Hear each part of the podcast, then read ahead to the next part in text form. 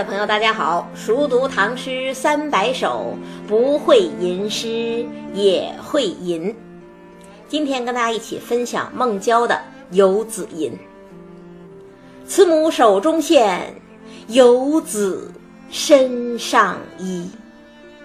临行密密缝，意恐迟迟归。谁言寸草心？报得三春晖。那可能有朋友会说，你上期不是预报说要讲张九龄的《望月怀远》吗？确实，本来是计划讲《望月怀远》的，但是昨天才发现是母亲节呀。母亲节固然是个洋节，但全世界的母子之情都是一样的吧？如果说不一样，那也只能说。咱们中华民族对母亲的感情更深厚、更强烈，对母亲的赞美也更多。咱们有备受尊敬的四大贤母，还有广泛流传的二十四孝，在这二十四个孝行故事里，多一半都是针对母亲的。那为什么会是这样呢？这不仅仅是因为中国讲究孝道，把孝当做最基本的人生德行。也不仅仅是因为过去子以母贵，母以子贵这样母子相依的社会现实，还因为，在中国古代，基于男女授受不亲的原则，爱情是比较低调、比较压抑的，因此，孩子是母亲最重要的情感寄托，而母亲也是一个孩子。特别是一个男子唯一能够公开赞美、公开表达感情的女性，所以咱们虽然没有发明固定的时间做母亲节，但是我们有最真挚的感情，也有最美的诗送给母亲。所以今天就先把《望月怀远》放一放，跟大家一起分享一首最著名的慈母颂歌——孟郊的《游子吟》，作为一份迟到的礼物。送给天下的母亲。先看题目，《游子吟》当然是一首游子献给母亲的诗。事实上，游子对母爱的体会呀，本来也比一般人更深。因为每天生活在母亲身边的人，大概不免会觉得母亲太过多事儿、太过唠叨吧，总嫌你吃的少、穿的单薄、交的朋友不靠谱。总拘束着你的少年心。可是呢，一旦离开母亲去闯世界，你就会深深的体会到，除了母亲，还有谁会真的关心你是不是吃饱了、穿暖了，是不是被人诓了、骗了呀？这个时候，你才会回过头来，由衷的思念母亲。有子思亲，这是一回事儿。那还有一回事儿。中国的游子啊，不仅有背井离乡的漂泊感，其实还有深深的愧疚感。因为对于中国人来说，奉养父母是基本的人生义务，所以《论语》不是才讲吗？父母在，不远游，游必有方。那游子呢，常年在外，不能侍奉父母，不能报答父母的养育之恩，内心其实是非常纠结的。这种情况在孟郊身上还格外突出。为什么呀？因为孟郊家里穷，本来需要他及早的挑起家庭责任，可是呢，孟郊偏偏仕途坎坷，四十六岁才得中进士，五十岁才得到一个溧阳县尉的小官儿，算是有了稳定的俸禄。那想想看，在这之前的岁月。他得多焦虑，多痛苦啊！正因为如此，孟郊一旦得到溧阳县尉这个任命，第一时间就把老母接到溧阳奉养，算是尽一点迟到的孝心。同时，多年积攒的思念和愧疚之情也喷薄而出，这才有了这首感人至深的《游子吟》。那可能有人会问了。你为什么这么肯定说这首诗是在这么一个背景之下写的呢？因为在这首诗下，孟郊自己加了一个注释：“迎母立上座。”大家可以想一想，虽然我们今天常常让小朋友背这首诗，但它可不是小朋友在向妈妈撒娇，这是一个饱经沧桑、满怀愧疚之心的游子的感叹。这背后的感慨多深，心情多复杂呀！那这样的诗该从何写起呢？看前两句：“慈母手中线，游子。”身上衣，这是什么呀？这是细节切入啊！一开始就提供了一个人们最熟悉的生活细节：慈母在给远行的游子缝衣服。这个切入点太好了，好在哪儿呢？第一，它最符合母亲的身份；第二，它最能打动人心。为什么说它符合母亲的身份呢？因为中国古代的家庭自然分工啊，男耕女织，母亲每天最重要的工作就是纺纱织布、缝补衣衫，因此缝衣服的母亲本身就是最典型的母亲形象。那为什么又说她最能牵动人心呢？因为母亲挑灯缝衣。几乎是最有可能定格在游子心中的生活场景了。要知道，给远行的儿子准备行装，这可不是一件容易完成的工作呀。厚的、薄的、加长的、正式的，每一件儿母亲都要考虑到，都要一针一线的缝出来。那白天有那么多家务事儿要做，哪有功夫做这样的细致活呀？所以，母亲只好挑灯夜战，连续多少天，儿子睡觉之前看到的最后一个场景，大概就是妈妈在灯下缝衣服吧。儿子醒来之后看到的第一个场景，可能还是妈妈在缝衣服。这当然成为游子此后最深最深的记忆。多少次在异地他乡，午夜梦回呀！妈妈仿佛还坐在身边，穿针引线。这样的场景，哪个游子会不动容呢？这就是慈母手中线，游子身上衣。一根线，把慈母和游子牢牢地牵在了一起。这根线，就是母子之间长长的情丝啊。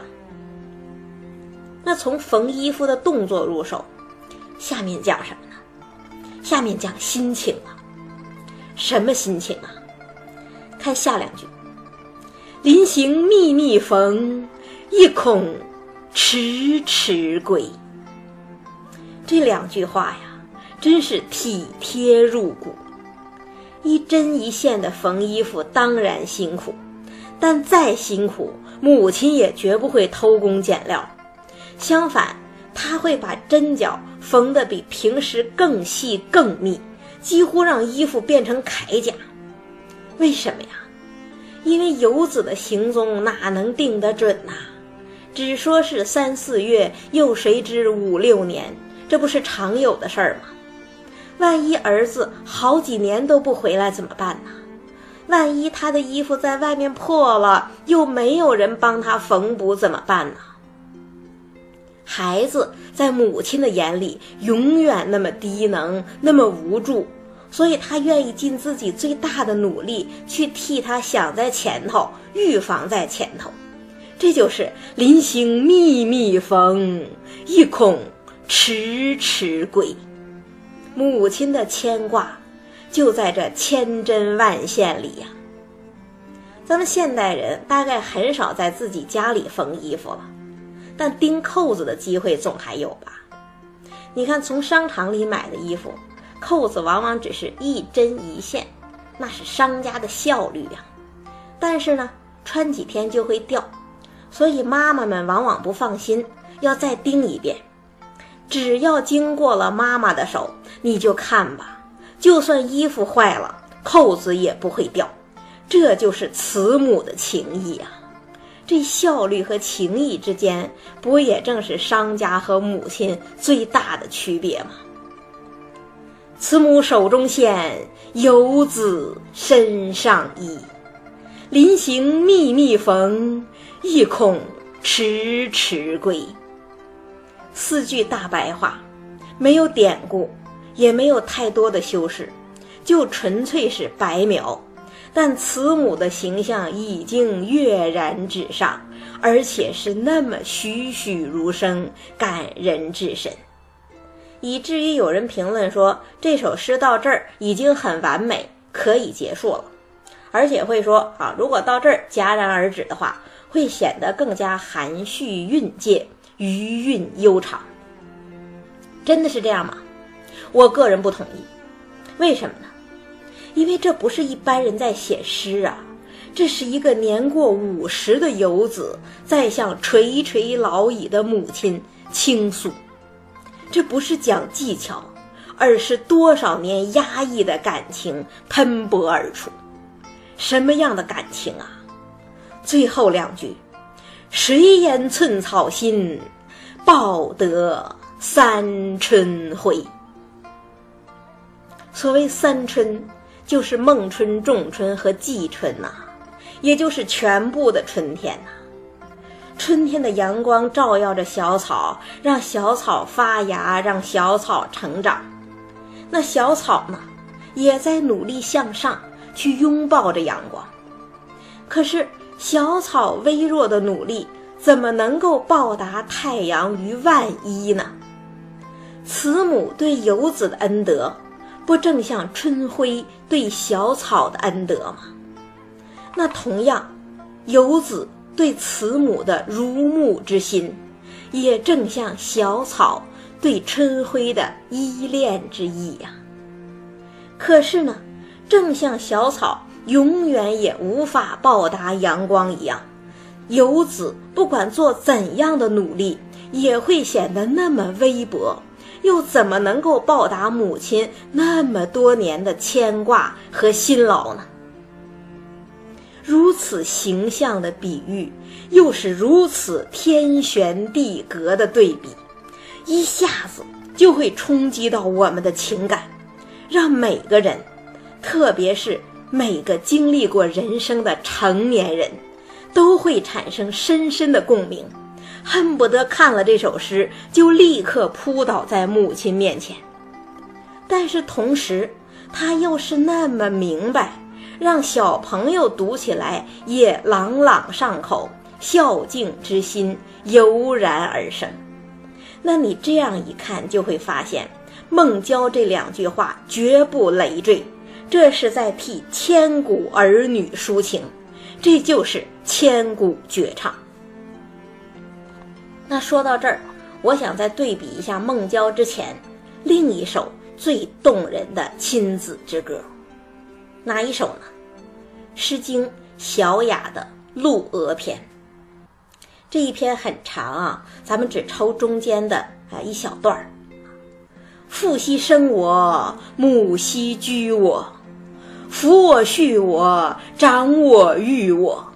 故我负我，出入负我，欲报之德，昊天罔极。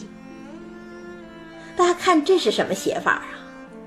这不是孟郊那样的细节切入，这是对父母之恩进行全方位的描述和概括。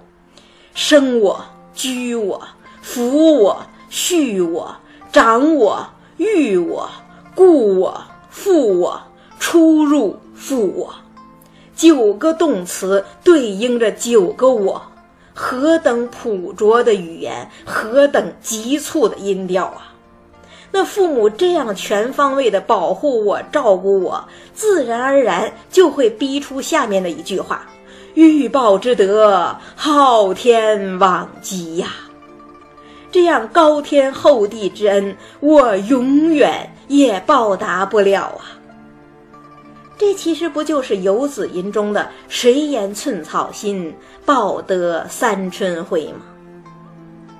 这两首诗都写亲子之情，都感人至深，都传唱千载。那他们的差别在哪里？其实最重要的差别是情感基调。因为《诗经·小雅·鹿娥篇》其实是献给去世父母的挽歌，是祭词，因此它是沉痛的，有点字字写声声泪的感觉。但是《游子吟》不一样啊，它带着迎接老母的欣慰，显得非常温暖。读起这首诗来，就像体味着阳光洒在身上的感觉。那么自然又那么温暖，让人片刻也不愿离开，而又永生也不能忘记，而且不该忘记。再读一遍：慈母手中线，游子身上衣。临行密密缝，意恐迟迟归。谁言寸草心，报得三春晖。这一期是致敬母亲，下一期再回到我们夏天的主题上来，讲张九龄的《望月怀远》。